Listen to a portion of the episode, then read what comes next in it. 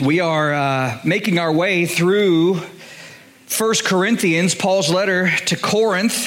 And so we're going to look at chapter four today, kind of on this pace where we're kind of clipping through it. I don't know that we'll be able to maintain this pace, but we're going to look at the whole chapter today, God willing, in a message that uh, I have entitled, Abandon Arrogance, Embrace Godly Instruction. Man, that's something we could all stand to do, right?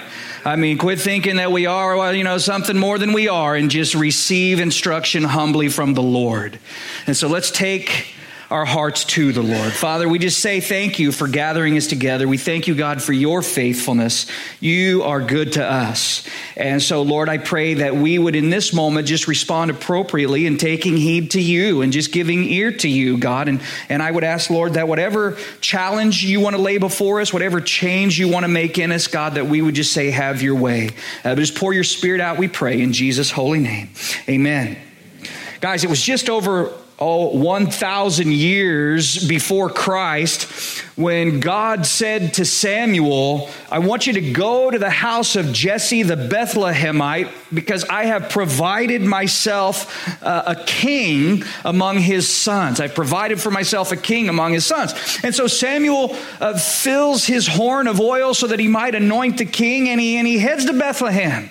And he gets there and he tells You know, Jesse, what's going on? And so Jesse takes his oldest son and he sits him before Samuel, and Samuel looks at him and he says before him, he says, man, surely the Lord's anointed is before him. You know, in other words, man, this young man, he just looked kingly. He was strong. He was stately. He was good looking. He was the, the full meal deal, the whole package, you see. He just had it all going on. But the Lord said to Samuel, do not look at his appearance or at his physical stature, because I have refused him. For the Lord does not see as man sees. For man, notice, looks at the outward appearance, but the Lord looks at the heart. You know, you can fast forward a thousand years to the time of Christ or Paul, and then fast forward another two thousand years, and uh, nothing afterward has ever changed.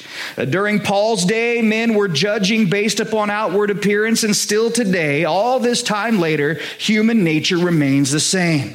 When it comes to ministers, when it comes to ministries, man looks at the outward appearance, but God looks at the heart. It's the principle that Paul has been trying to pound into the Corinthians as we come out of chapter three and into chapter four. You know, they believe they have this, let's just say, Christianity thing wired. I mean, they've got it all figured out. They know who's blessed. They know how they're blessed. They know who's who, who's better than all the rest. And they're exalting this teacher, and they're they're putting down that teacher, and they're drawing lines, and they're taking sides. And Paul says, you know what? You're carnal. You think you're being spiritual, but truth be told, far from maturing, you haven't yet even established yourselves in the basic principles of the Word of God.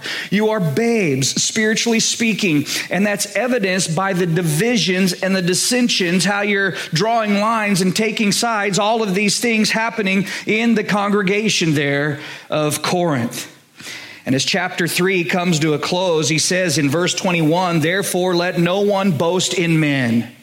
You know, be it Paul or Apollos or Peter. He's like, man, we're not competing with one another. We're co-laboring together. We're all working together. Just be blessed and receive the benefit that comes from whatever role or responsibility that God has called us to in your lives, because all are yours. And you are Christ's, and Christ is God's.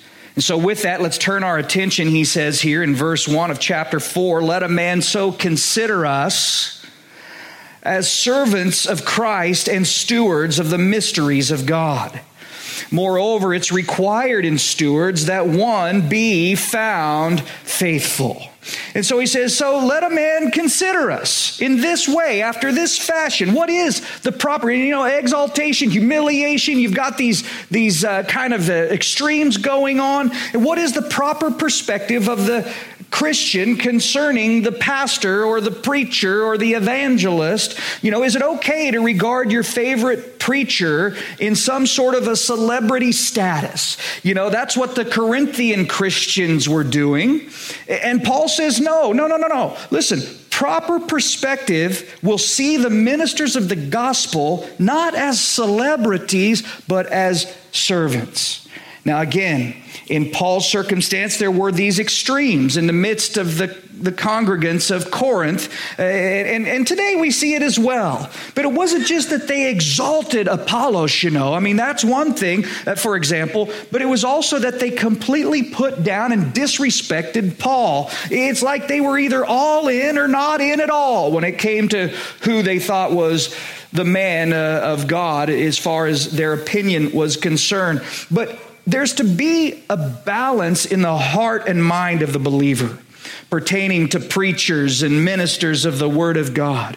And so he says, let a man, the phrase is, so consider us as, notice, servants of Christ and stewards of the mysteries of God. This is the rational, reasonable way to recognize those in Christian leadership. First of all, as servants of Christ. Now, this word servant isn't the what we might consider to be standard or common word doulos or douloi that we find so often in Scripture. It's the word, and I'm probably going to assassinate the word, but the word uh, huperetes, okay?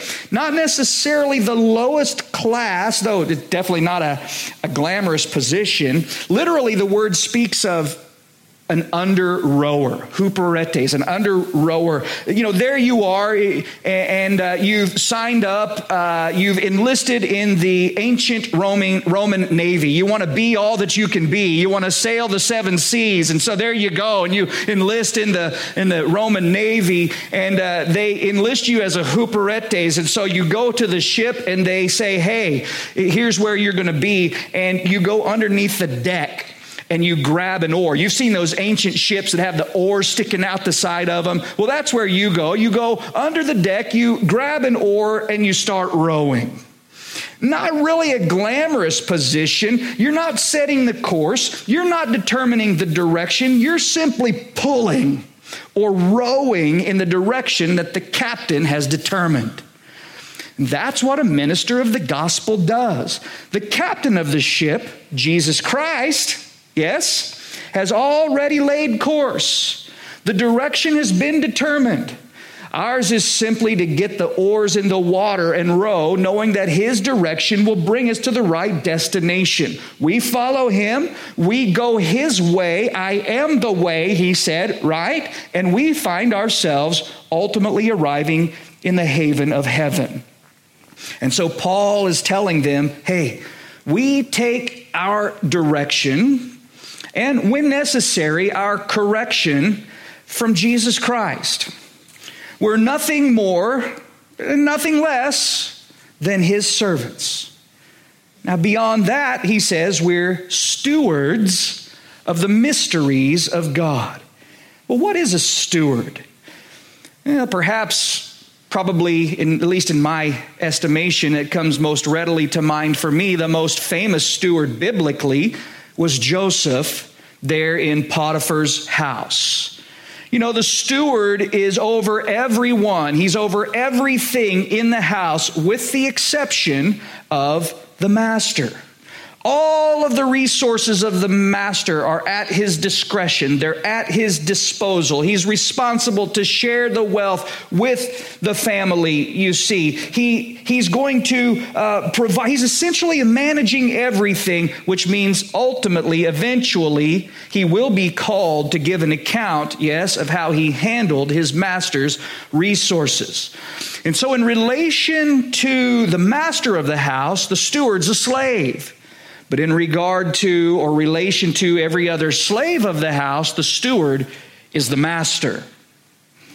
Now, ladies and gentlemen, I will concede that our view of slavery has been, and I might add rightfully so, tarnished in many ways by our own nation's sordid involvement of slavery historically. But I just want you to understand this point, and that is that in the ancient world, a person could be a slave And really, you know, and, and have a tremendous amount of authority and personal responsibility, as I said, over all the resources and responsibilities of the master's house. He would essentially manage everything, the family concerns. He would be the one who would make sure that meals were put in place. He would receive payment uh, from the debtors. He would uh, give payment to uh, the creditors. He would oversee every detail to the benefit or detriment of the master of the home. And therefore, as you can see, it was absolutely imperative, our word is scripturally here, required of a steward that one be found, what's the word? Huh? Faithful. Faithful. Oh, it doesn't say that he must be found popular, right? He may not be popular among the other servants or even the other members of the household, but so long as he pleased his master, he's a good or faithful steward.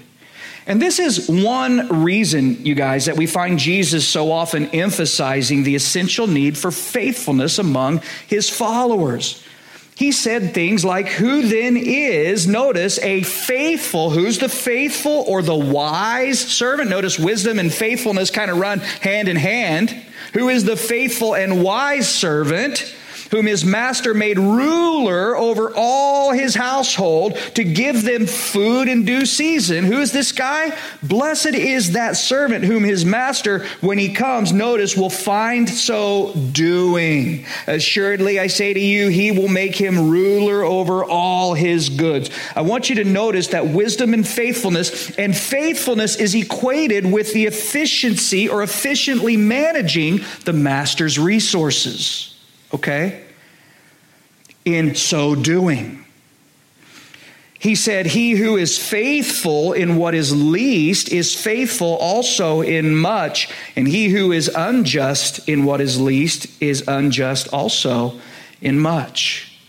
Guys, this is an important point to think through, because I've discovered that some people think, well, you know, if I if I ever get involved to that capacity, or if I was ever asked to do that, you know, uh, if if there was ever a place where God really was using me, then I would, you know, cut this out of my life. I would sacrifice that. I would really seek to lead a life set apart to God, or live this way, or do that thing. But right now, you know, things are so small scale and really unnoticeable in my life that, you know, what does it really matter? And so they just kind of do their thing. They have their little compromise, but they're not really serving, and you know, they're not really doing these things. But if, man, if they were, you know, then they would. But God says, listen, if you won't be faithful in the days of small things, you know, you're willing and ready to compromise when you feel like there's inconsequential, non-essential things happening in your life, then nothing's going to change when you think you're on the big stage of life, quote unquote. You see, we're either faithful or we're not. It's not a matter of what we have, it's a matter of who we are. Does that make sense? The amount of what we've been entrusted to has nothing to do with it. It's a heart issue, it's a character issue. Remember this verse we looked at last week. Peter said, as each one has received a gift, you know, he talked about, Jesus talked about the talents, one to this servant, three to this servant, five to that servant. Everyone's received a gift. Notice, minister it to one another as good stewards of the manifold grace of God. In other words, listen to me, this is important for you personally. God has entrusted something of his resources to each and every one of us. There's, there's zero exception. If Christ Jesus is ruling in the in the you know, he's on the throne of your heart, if he's if he's saved you, if you've you know come to know him, then he's given a gift to you, spiritually speaking. And if we want to be found faithful or good stewards, then we are to manage our master's resources. That is, we're to minister it to one another. Guys, be a blessing to the body of Christ. faithful, and it not necessarily, that doesn't just limit itself to this building, though. That's a great place to start. We are to minister one to another. Why wouldn't we? We're all here collectively. Here we are. Why wouldn't we just do what God's called? I mean, in other words, there should never be a want in children's ministry or media ministry or grounds or ushers or great. I mean, we should just have this heart to want to just serve the body of Christ, because what you do unto the least of these, Jesus said, you do unto me. We have this opportunity to serve the Lord through serving one another. And look, they come to you. Here they are. You don't got to go out. You don't got to go look for them. You're right here, you see. So this is a great place to begin. But faithfulness is found in so doing or ministering according to the gifting that God has given you. And of course, we all want to hear those words from our Lord, don't we? Well done, good and faithful servant. You were faithful over a few things. I will make you ruler over many things. Enter into the joy of your Lord. So now you're beginning to understand the picture. When Jesus is talking like this, this is the, the culture, the context out of which he is speaking and into which he is speaking into our lives. And so the primary issue isn't, well, is Paul popular, right? Or who's the best preacher? Or who seems to be the most gifted? The question simply is this: have these men been faithful? Has your pastor preserved, protected, and dispensed the truth of the Word of God, the ways of God? Because at the end of the day, you guys, that's what's required. Family, let me just say it. Faithfulness is such a key. And it really doesn't matter what context, you know, whether it's marriage. How many of you just say when it comes to marriage, faithfulness is a key? Come on, right? Or ministry, or whether it's, you know, there you are as an employee, or, you know, Christian leadership, or really any, you know, facet of life. Follow through on your commitments. Be someone who can be counted on. The Lord is looking for faithfulness. Okay? Now, in verse three, he says, but with me, it's a very small thing that I should be judged by you or by a human court. In fact, I do not even judge myself. For I know of nothing against myself. I'm not justified by this, but he who judges me is the Lord. And therefore, judge nothing before the time until the Lord comes, notice, who will bring to light the hidden things of darkness and reveal the counsels of the heart. Then each one's praise will come from God.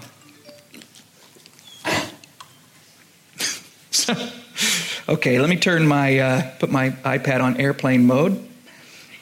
My lovely wife sending me lovely texts. And that's why it's going, like I tell you all to silence your stuff, and then like mine's going off, right? So, let's see what she said. Who wants to see it?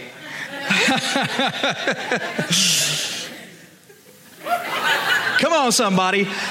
This is a faithful marriage right here. I love you, baby. I'm not going to show you the other one. No, it wasn't bad. It wasn't bad. I'm just kidding. I'm just kidding. It wasn't bad. Where was I? All right, three to five, faithfulness. Each one's praise will come from God. Now, as I say, so we're talking about the people judging, right? Uh, evaluating.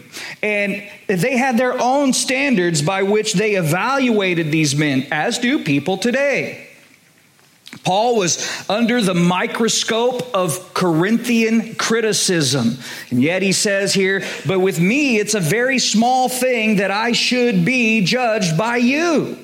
You know, everything about Apollos is is wonderful. He's he's so charming. He's such a powerful orator and presenter of God's word. You know, Paul, uh, he's kind of homely. You know, he's uh, fairly simple, and quite frankly, I mean, I mean, he's he's boring to listen to.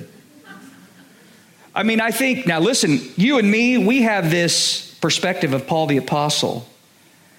And in my opinion, it's appropriate. I mean, he was he was an incredible man of God. What we wouldn't give to sit and listen to his tutelage, you know. But I mean, you know, go back to the book of Acts. There he is. He's preaching. He's going on and on and on. You guys think a forty-five minute sermon is like something to like really endure. This guy was going on hours, hours and hours. Finally, a dude just falls asleep, falls out the window and dies. I mean, he didn't keep him riveted. Now, of course, he went and he prayed over him. The guy stood up and he's like, well, let's finish the Bible study. And the guy was like, oh, man, really? Because, no, I don't know if he was like that. But, but he says, hey, you're free to think what you want of me. It really doesn't matter what you think. Now, guys, it's not that Paul was calloused or contemptuous of the opinions of others, nor was he immune to the estimation of others. What he's saying is that what people think of him does not direct him, okay? He's not making decisions regarding the ministry that God has entrusted to him based upon the opinions that people have. Are you following me? He recognizes that pertaining to Christian leadership, one day, you know, you're the answer to people's problems. The next day, you're the cause of everyone's problems. It just, it just happens like that. It's unbelievable how quickly people can go from standing by you to walking away from you or even turning against you, just being done with you altogether. You know, you've known them for years, and at the drop of a dime, they exit your life, never to be seen or heard from again. You've poured into them. You've loved on them. You've opened your home, all the stuff. And so Paul's like, look, I'm doing what God's called me to, and I'm not going to apologize if that's not good enough for you. He says, listen, I don't even judge myself. You know, I don't know of anything that I'm doing wrong. But I want you to notice, he says, now, I'm not saying I'm justified by this. I'm not justified by, by that, you know. In other words, he's saying, I know I'm not sinless. You know, I'm not claiming to be perfect. He's simply saying, you know, look, I, I have blind spots, just like the rest of us do. If he's made aware of, a, of an issue, then, you know, he takes it to the Lord. He repents of his sin. But as it pertains to his ministry, he says, man, I, honestly, I have a clean conscience. I don't know of anything that I'm doing that's like, uh, you know, unbiblical or unscriptural. Uh, ultimately, though, he recognized that his judgment would come accurately. In other words, he's saying, you you obviously don't, you know, you, you know, know what's happening in me. I, I'm not even sure always, you know, this is why we say, search me, O God, right? And, and, and know me and try me and know my anxieties. Reveal to me if there's any wicked way in me. Lead me, God, in the way everlasting, because I might be too hard on myself. I might be too easy on myself. I might justify myself, you know, where I wouldn't other, and all these things. And so he says, you know what? My judgment ultimately will become accurately from God. Now, guys, I want to think this through for just a minute. Can or should Christians today adopt this same attitude? You know, little to no regard for what any other Christian thinks about us, just have that. You know, hey, man, I mean, I agree with Paul. He who judges me is the Lord, you know, kind of an attitude. Uh, listen, I think that this is where we have to be careful to not take apart, that is, take, isolate, take a part, apart from the whole. Are you with me? Not take, isolate one little section of Scripture, one little statement in Scripture and build an entire, like, uh, you know, defense mechanism uh, out of it or a justification kind of situation from it. In other words, Paul, let's remember, is speaking from his personal apostolic perspective. I am not an apostle. You are not an apostle. Imagine if the Corinthians responded when he says, look, you know, your, your judgment of me, your estimation concerning me, it really doesn't, it doesn't amount to a whole lot. Well, what if they just said, well, Paul, what you think of us, we don't really care either. You know, listen, Paul would snatch those guys up by the lapels and remind them that as their spiritual father, he has every right to correct their behavior and their inappropriate attitude. There's something different. There's a different dynamic here. Today, excuse me, you may see a shirt, perhaps see it tattooed on someone's chest or their arm or their back or something, you know, this this concept, this phrase, something to the effect of, you know, God is my judge, or only God can judge me. And, you know, there is certainly a sense in which that's true. But guys, as a general rule, people utilize that saying to get other people to stay out of their business, when the truth is, so often times the way that God confronts us over sin in our lives is through other godly people. You know, there's something that needs to change in us, and God will confront us, but many times he uses other godly people to do that. Now, does that mean that that other person is on a pedestal or somehow more spiritual than you because they've come to you and they're talking with you about some sin that, you know, they've been praying for that's just obvious in you? No, it doesn't mean that at all. It just means that God wants to speak to you on a matter in that moment. Believe me, he knows how to get their attention just the same. It's crazy. You start talking with someone and all of a sudden, well, you and this and that. And, and, and it's like, now all this is, this isn't about me. We're not talking about me right now. We, we can talk about me, but not right now, right? And they'll try to they'll try to point things out that they believe that, why? To get the attention off of them and to justify their own position. Look, you can find all sorts of sin in me, but that's not going to justify the sin in you. Our standard, you know, that's why we'll see later on in this book, he says, we err when we compare ourselves amongst ourselves. I'm not the standard. Jesus Christ is the standard, right? And we all fall radically short. And we all should be hungry to grow. Blessed are those who hunger and thirst for righteousness, right? And so the totality of the counsel, I was talking with someone about that this week, how people can take just one little verse and they build an entire doctrine on it. But we that's that's not that's not the appropriate way to rightly handle or rightly divide the word of truth. We have to understand the totality of the counsel of the word of God. Are you following me?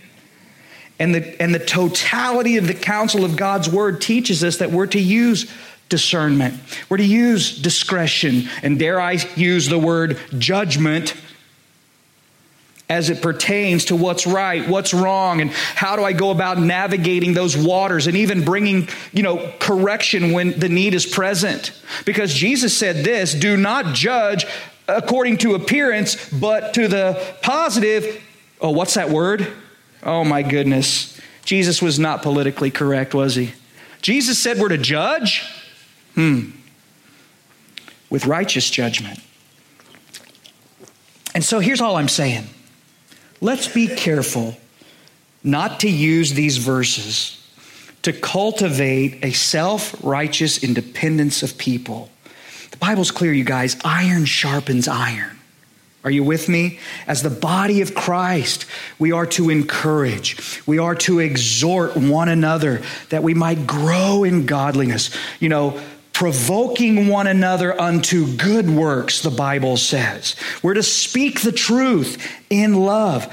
That's not what was happening here. These guys were judge, jury, and hangman. The trial hadn't even begun. That's what he's saying. The evidence hadn't been presented. He says, look, don't judge anything before the time. It's like they're judging a contest, handing out awards. The game isn't over. But when we stand before the Lord, you see, it'll all become clear. Jesus won't judge works based on the way it looked to everyone else. My, he carried himself so proper. Man, he always looked so neat and clean, you know, kind of a thing. But according to the motives of the heart. God, he says, will bring to light the hidden things.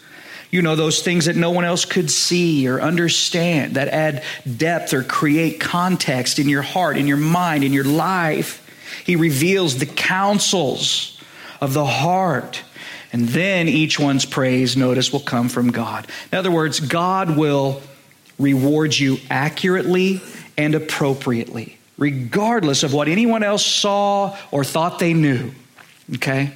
Now, look at verse six. He says, now these things, brethren, I have figuratively transferred to myself and Apollos for your sakes, that you may learn in us not to think beyond what is written, that none of you may be puffed up or prideful on behalf of one against the other. He says, look, I've spoken figuratively here using words like stewards and servants, and I've applied them to Apollos and myself, that you might learn not to think beyond. This is so important, that we learn not to think beyond what is written.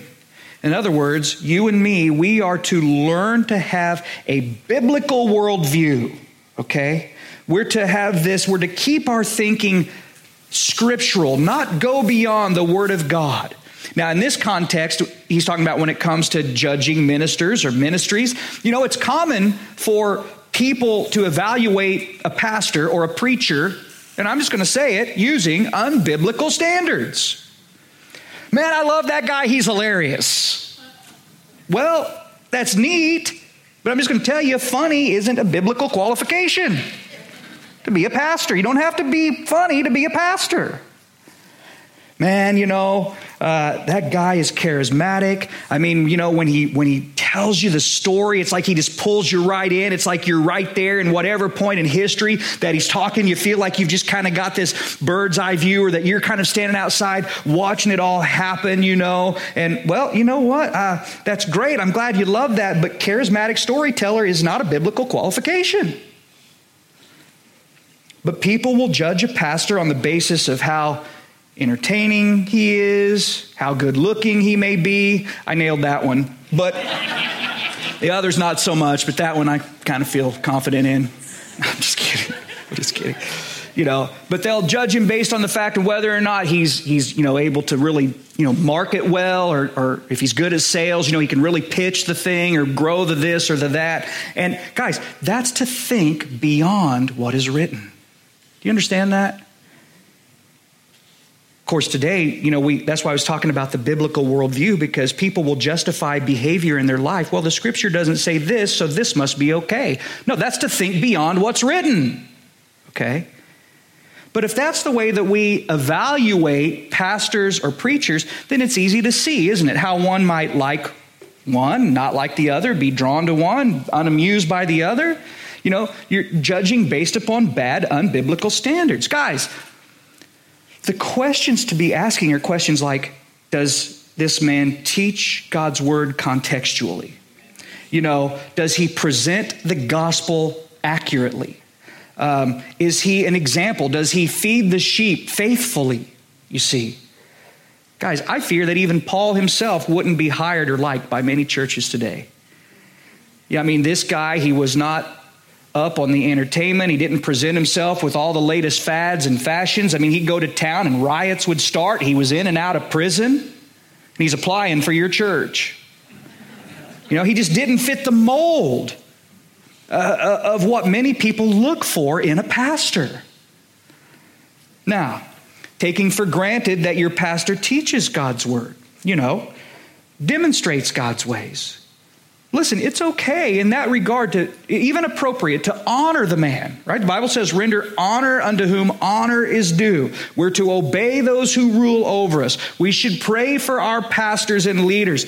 But listen to me, there's a vast difference, and I want you to understand this, there's a vast difference between honoring someone and exalting someone. Are you, are you following me? Okay, we can honor those who rule over us, but we exalt the Lord Jesus Christ. He alone is worthy of all blessing and all power and all praise. Are you with me? Okay. Verse seven, guys, we're gonna we'll be picking up the pace. Don't you're like, man, you're doing this Paul the Apostle hours thing. Stay with me, don't sleep on me. Verse seven. For who makes you differ from another, and what do you have that you did not receive? Now, if you did indeed receive it, why do you boast as if you had not received? In other words, when he says, who makes you different from another, it's like, how is it that, you know, this person has a gift of prophecy, this one has a word of knowledge, this one can teach, this one has administrative role, you know, how, how does that happen? Did you gain that gift through proving yourself worthy? Did you earn it through hard work and devotion? No. The fact that one is used here and another is used there is based solely upon the grace, the goodness, the mercies of God, his, you know, providential plan and how that weaves into our lives and, and, and everything. James said it like this: do not be deceived, my beloved brethren. Every good gift, every perfect gift is from above and comes down from the Father of lights. In other words, if something good, if God has gifted you, you know, if, if there's a gifting in your life, it's because God has given it to you.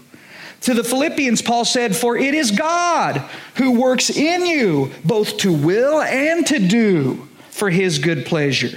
So if it's God who works in you, if he's given various giftings to you, then why are you all prideful like you're the cat's pajamas, right? That's what he's saying. It's like you're carrying yourself like, man, you've really, you know, got your act together. But Paul is urging proper perspective. Listen to me. The Corinthians were of the perspective, we're so great, even God blesses us. But Paul is saying, no, no, no, no, no, no, no. Here's the perspective. God is so great that he's blessing even us. Do you understand the difference? Humility should be the overflow of understanding that all that we have has been given to us by God because of his grace, not because we're great, not because we've earned it, not because we've somehow merited or deserved it. It's not we're so great that even God blesses us. It's that God's so great that he blesses even us. You are already full, he says. You're already rich. You have reigned as kings without us. And indeed, I could wish that you did reign, that we might also reign with you. For I think that God has displayed us, the apostles, last as men condemned to death. For we have been made a spectacle to the world, both to angels and to men. We are fools for Christ's sake, but you are wise in Christ. We are weak, but you are strong. You're distinguished, but we are dishonored. To the present hour, we both hunger and thirst. We're poorly clothed. We're beaten. We're homeless. Imagine this guy coming to your church and saying, hey, I'd like to preach a sermon. He says, and we labor, working with our own hands, being reviled, we bless, being persecuted, we endure, being defamed, we entreat. We have been made as the filth of the world, the offscouring of all things until now. Well, back in verse eight, Paul is using a little, you know, what we might call sanctified sarcasm. You know, oh, you are full. You know, you have it all. You've attained the position, you're reigning as kings, looking down on others, making judgments and all. You've become believers through us, but somehow you've transcended us. You've risen above us. You're better off than us, he says. It reminds me a little bit of Revelation chapter three and verse seventeen. You can just write it down and look it up later. But Jesus was rebuking the Laodicean church because, you know, they thought they were wealthy and they were rich and they, they had need of nothing. And they didn't realize, Jesus said, that they were naked and poor and blind and miserable. And guys, Paul isn't making fun of them. He's seeking to kind of shake them out of their proud, self-centered thinking. He says, God has displayed us last. You know, the picture is of a Roman procession in Paul's day. Whenever a general would come and he had conquered, you know, he comes home from the war and he's conquered these lands and all, there would be this great parade through the city streets, and toward the front of the parade was, you know, the nobles, the generals that he had conquered and captured, and things would go on. But as the parade drew to an end, there at the end, those displayed last would be the, the lowly soldiers, those who would be thrown to the lions and, and, and the wild beasts of the arena. And Paul says, that's us, man. He said, we've been made a spectacle is the word he used. The word's literally a, the, the, a theater. Entertain, you know, it's like we've been made a theater to this world, a spectacle to this world, men condemned to die. You want to be an apostle? It's like signing your own death warrant. He says, it's like God has, has laid our lives out like this. Remember Jesus, I will show him how many things he must suffer for my name's sake. Nailed to a cross upside down, Peter, you know, beheaded, Paul, you know, thrust through with spears, boiled in oil. These were the kinds of, of ends that these guys met. And I love what The author of Hebrews says in chapter eleven, he starts talking about all these godly men. He says, of, of whom the world was not worthy, and how the world treated them.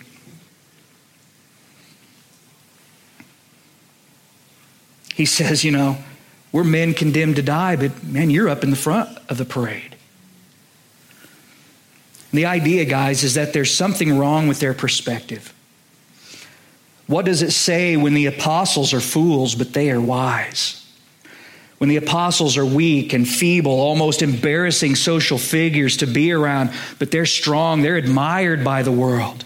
The apostles were in a constant state of humiliation, but the Corinthians, you know, saw themselves in this state of exaltation. Man, like I said, they kind of had it going on. They had it all figured out. They were distinguished, but the apostles were dishonored.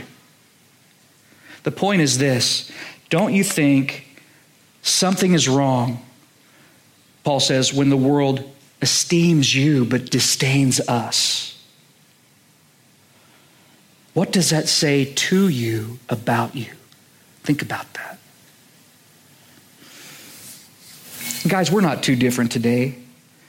You know, concerned with the image of worldly power and success. But the Corinthians despised Paul. They were embarrassed of him because he didn't create or craft or display that kind of image. He labored with his hands. That was the word. That was absolute, like anathema to a Greek. That, that, I mean, that was slave, you know, uh, responsibility to labor and all. And Paul's like, look, I, I, I work, man.